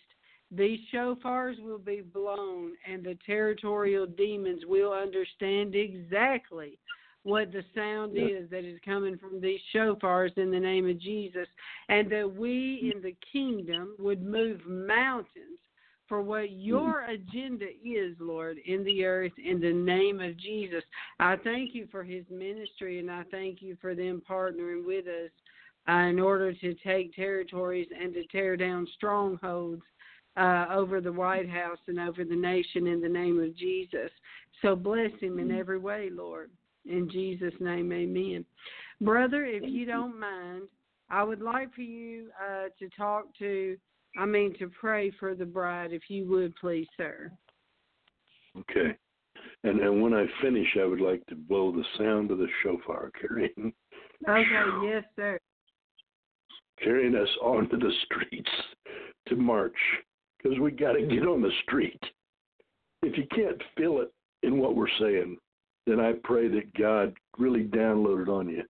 And all you got to do is go find Jesus Prayer March Across USA. And it's on Facebook. I don't know if we'll ever use a website. He told me use social media, and the people will do it themselves because you're hungry. You guys are all hungry to take back your nation. And all you got to do is start your little group mm-hmm. and say, let's start marching and follow that page and follow June. She'll be keeping up with it. Okay? But Lord, bless each person here. First of all, the greatest thing that I can offer. A lot of people would give a Jewish prayer right now or something, but they others can do that. But I'm just saying, Third John two. Everybody here, I pray prosperity, not for selfish motives, but you want the kingdom, the the wealth of the wicked to come to the kingdom of God. You promised us that. You said that. You want the wealth of the wicked to be put in the hands of the righteous. So, Lord, we want to use our funds to develop things and to bless people like June and her ministry, where she's putting everything on the line to do what you call her to do every day to give us an alert on the White House, straight through the, from the yes. church to the body. And Lord, everybody here has got a call in their life. Everybody's got responsibilities. So I pray that prosperity over their lives to take care of their needs, Lord. And then I pray that they are in great health, good health, because you can't do much. You can't march. You can't do a lot of things if your health's down. So if you have arthritis in your body, like I do, and I fight it off and I tell the devil he can't have my body, but we claim your body is being healed. Refreshed, yes, Lord. Renewed. You can even give us new body parts. I know you can. And do whatever you want yes, to do, Lord, but we pray that that everybody here is healthy, Lord. And then you said, yes. as your soul prospers. In other words, every believer, every Christian has a right to pray that. It's found in 3 John 2. So, Lord, thank you for that answered prayer to that. And thank you for the answers you're going to give us in the future that Donald Trump will be president again, not because it's Donald Trump, but because he is a man that is protecting the church. He's protecting our rights as a constitution. He's protecting Israel, Lord. He is right there doing what you want him to do, and that's why I know you're going to keep your hand over him and thank you that many people, including the vice president, are there lifting him up, praying daily. They're praying in the White House. Thank you, Lord. Thank you for the opportunity to be here on this call tonight with these people who are serious, or they wouldn't even be on the call, serious about doing your will, Lord. Let us all keep in mind what we said tonight about Yahweh, not my way. If there's one area yeah. of our life, Lord, you haven't given oh, Lord, help us to just give it all, you know. Don't hold back yeah. nothing. Just give it all to Jesus, you know. I thank you, Lord, that you are showing us right now in these times that we must give it all. People in other countries, in Nigeria and other places right now, are being killed, murdered, heads cut off for Jesus. And we sit here in the greatest country in the world where we got it made, and people say, Well, I don't know how to share Christ. I hope and pray that everyone here learns, if they don't already know, how to really share Christ in a loving way. Pray for the sick. Pray for our neighbors that are next door that don't know Jesus. Go knock on their door and just ask them how they're doing. Let us be the light in our own neighborhood and in our own family, not the complainers, not the darkness. Let us be light as you yeah. said, let it shine so the whole earth knows that you are Lord, King of Kings. Glory to God. Thank you, Father.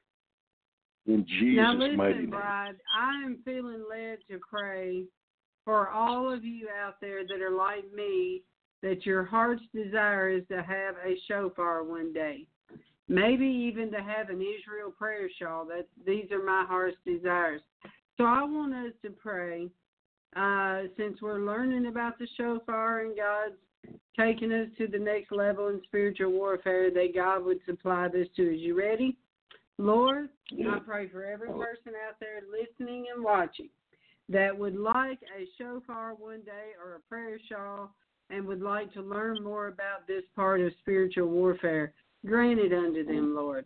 Give them the money to get a shofar. Bless them in Mhm. every way. And Lord, don't let them get some cheap one. Let them get a good, real one. And so, Yes, like with somebody like Dennis that uh, sifts through his shofars and knows which ones are real or not, because I found out that there's a lot of fake ones out there. Am I right, Dennis? That's right. Some of them are even made out of fiberglass. What? That's true. Yeah. yeah, Well- I got one to sh- come to my house. I'll show you. Oh Lord. Yeah. Well, Yeah. I just want to pray that God would bless all the people that have that desire in their heart. Uh, you know, to have a shofar and to have their heart's desire and to have um you know, a prayer shawl, whatever that you need. Uh, grant Well, if they- if they felt- they mention your program, June, if they mention your program too, Lord knows, if they mention that you heard this on June and you get a hold of me, you get 15% off automatically. Wow. Yeah. That is such an awesome uh, thing to offer. That's amazing. Yeah, well, it's one way to help, and I need to make money too. You know that, so Yeah. Pay the bills. But that's a that's a good deal because I'm not adding tax onto the stuff when I sell it to you. I'm eating the tax already, so you might as well say there's another eight percent roughly. Yeah. Yeah. Well, Dennis, I cannot end this broadcast without playing the national anthem. And the reason is is because the mission that I have about the September 28th deal of fighting for our nation and fighting for our president is the same mission that you have uh, going across the country praying and and getting our communities back and just kind of taking territory, the army marching. So let's play Yes, this anthem right now, Bride, and believe that God is going to hear the petitions of His people.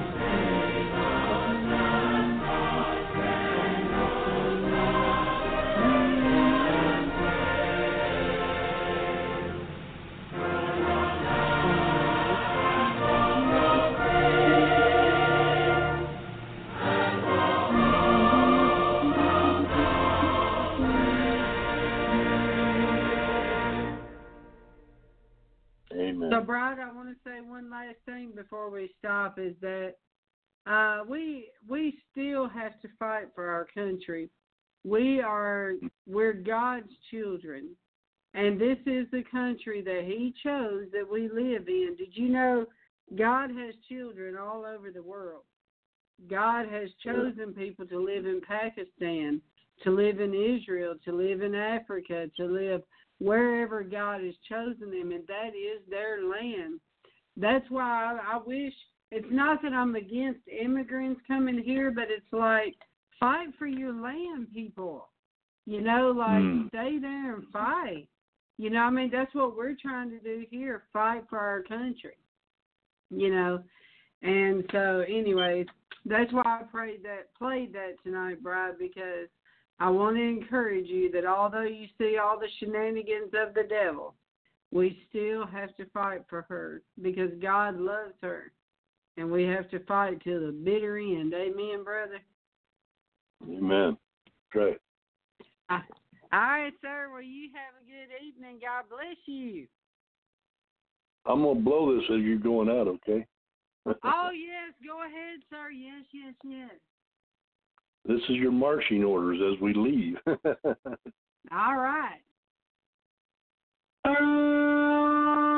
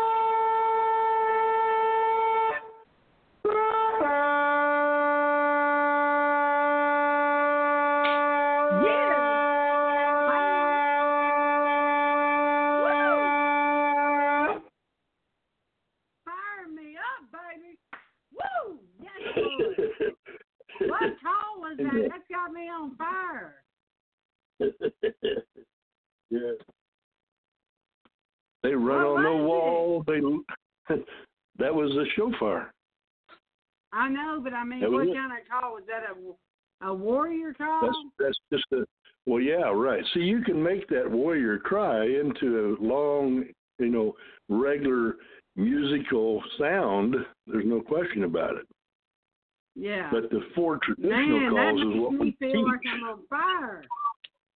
Yeah, well, when I go do a ministry in a church, I teach them all those calls, but then I also teach them how to use the shofar uh, as more than that. That's why when you buy one, you Yeah, need lessons. You want to learn. You want to you want to understand. And if you buy a cheap one, it only gets one sound. You can't do that. See, Yeah. Some of them only make one sound, and that's it. So you can get the four traditional calls of the shofar, but you can't do what I just did. But they need to call if they're interested. You know, I'll help them, help them pick one out. I send photos. I can do a video. I can blow them for them. You know, they can pick out a good horn. Oh. Oh. So. well, Dennis, thank Anyway. you so much, and I I can imagine the persecution you've been through with this ministry. right. Yeah. Some people think I'm probably crazy. You know. Yeah, because Yeah. the the mainstream church does not believe in shofars. Am I right, or what? Well, some of them don't. Some of them do. I'll tell you what. You know, I don't. I don't label anybody anymore because I know that there's right now in the Methodist Church there's a separation going on. There's the Methodists that are spirit filled and they're full of God, and then there's the liberal Methodist. You know, it's just the way it is. The Methodist Church is a democratic body. It's it's a constitutionalist type form of of uh, it has a book of discipline. So it has liberals and conservatives. So we can't judge them all. Uh, the Presbyterians kind of the same format, you know. Uh, the Catholic Church has Catholics that are born again, spirit filled, and then it has Catholics that believe everything the Pope says and walks according to it and prays to Mary. And I'm sorry if somebody's offended, but it's the truth. They pray to Mary when Jesus said, I am the only one, I am the only way. I was at a Catholic funeral recently and, and praise God, it was enjoyable to be there. And a friend of mine who was a born again Catholic, but the priest uh, got up and said that you could pray to Donna and Donna would tap Jesus on the shoulder and answer your prayer. And I said, no. Wow. No, I'm not praying to Donna. I'm not praying to any saints other than Jesus. We pray in the name of Jesus, and they'll do that a lot of times. But and then there's other groups Yeah. that are in other denominations that are using things and adding things or taking things away. And my Bible says don't add to and don't take away from. Right. So we need to be real careful with everybody and be humbled because even Sunday, I mean, if you really wanted to stay on here all night, I could talk all night because I'm telling you, June, there's so much wrong in the church that we just have to humble ourselves under the mighty hand of God, pray forgiveness, move on, and know that we're saved by the blood. And we just do the best we can, and the best we can is give our own personal testimony and live the life He told us to live. Right? That's it. Yeah. The, church, the churches are not perfect, and they're, the church is not going to save anybody. The church is not the answer. The church has changed many things that's in the Bible, many things. You know, many things. Yeah. We changed we changed the day that we call uh, the the day to rest. You know, and then we changed it again and, and said, well, we don't even have to rest. I you know, know. we changed Saturday to Sunday because it was the resurrection day, but God never said to do that. Yeah. Ever did. Never did in the Bible. So people say, "Well, are you messianic?" And I said, "Well, I guess I am, but I'm I'm Jesus. I'm a Christian. I'm a follower of Jesus. Period. But messianic just means you're a follower of the Messiah, right? to me." So, but messianic has become a word that's attached to somebody that's trying to go back to the roots of Judaism. But we should all be looking for the roots of Judaism because the roots of Judaism lead to the cross, the real roots. Not not the Yeah. Hebrews, that the real roots Yeah. do lead back to Jesus. Two thousand years ago. He Yeah. was a Jew, right? He was born a Jew.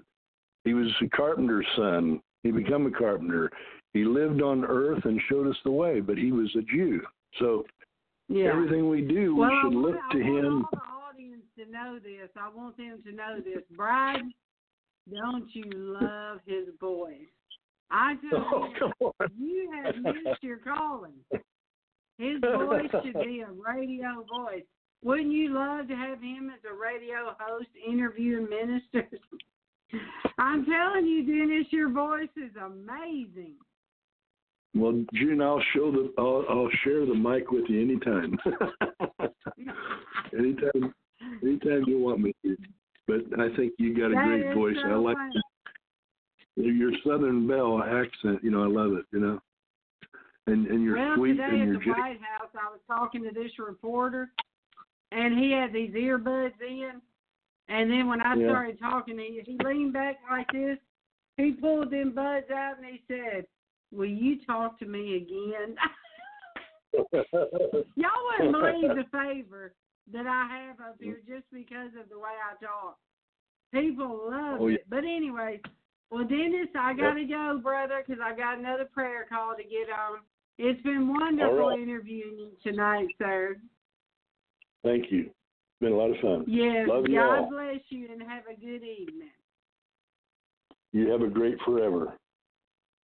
Thank you. Bye bye. Bye bye.